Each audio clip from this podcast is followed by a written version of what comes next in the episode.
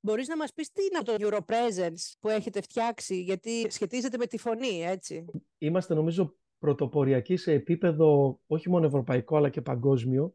γιατί η συνεργασία της Optimal, που είναι η εταιρεία που με αντιπροσωπεύει στην Ελλάδα, η Optimal και το τμήμα Optimal Neura που έχουμε δημιουργήσει στην Αθήνα, και σε συνεργασία με την και πρωτοπόρο και θα έλεγα και την πιο καταξιωμένη και εμπεριστατωμένη expert στο χώρο του public speaking στην Ελλάδα, την Νίνα, μόλις διαθέσαμε στην αγορά ένα από τα πιο πρωτοποριακά μας εργαλεία και προϊόντα, που είναι να σας βοηθήσουμε να βελτιώσετε το πώς στέκεστε presence, το πώς στέκεστε και παρουσιάζετε τον εαυτό σας μπροστά σε άλλους.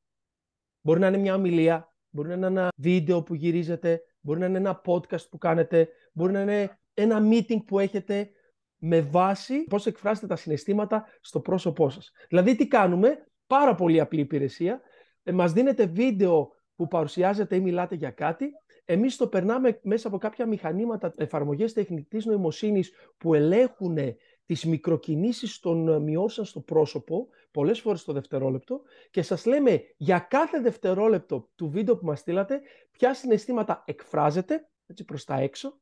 και φυσικά προσπαθούμε να δούμε αν τα συναισθήματα που εκφράζετε εναρμονίζονται με αυτό που θέλατε να πετύχετε. Δηλαδή, αν θέλετε να είστε υποκινητικός υποκινητική, θέλετε να είστε θετικοί ή θετικός, θέλετε να δώσετε ένα όραμα και εμείς μετράμε ότι είστε flat ή μπορεί ακόμα να βγάζετε και έναν αρνητισμό, αυτό σημαίνει ότι υπάρχει ένας μη συγχρονισμός του τι εκφράζεται και το πώς το εκφράζεται. Άρα ένα από τα πολύ σημαντικά στοιχεία που η νευροεπιστήμη έχει βρει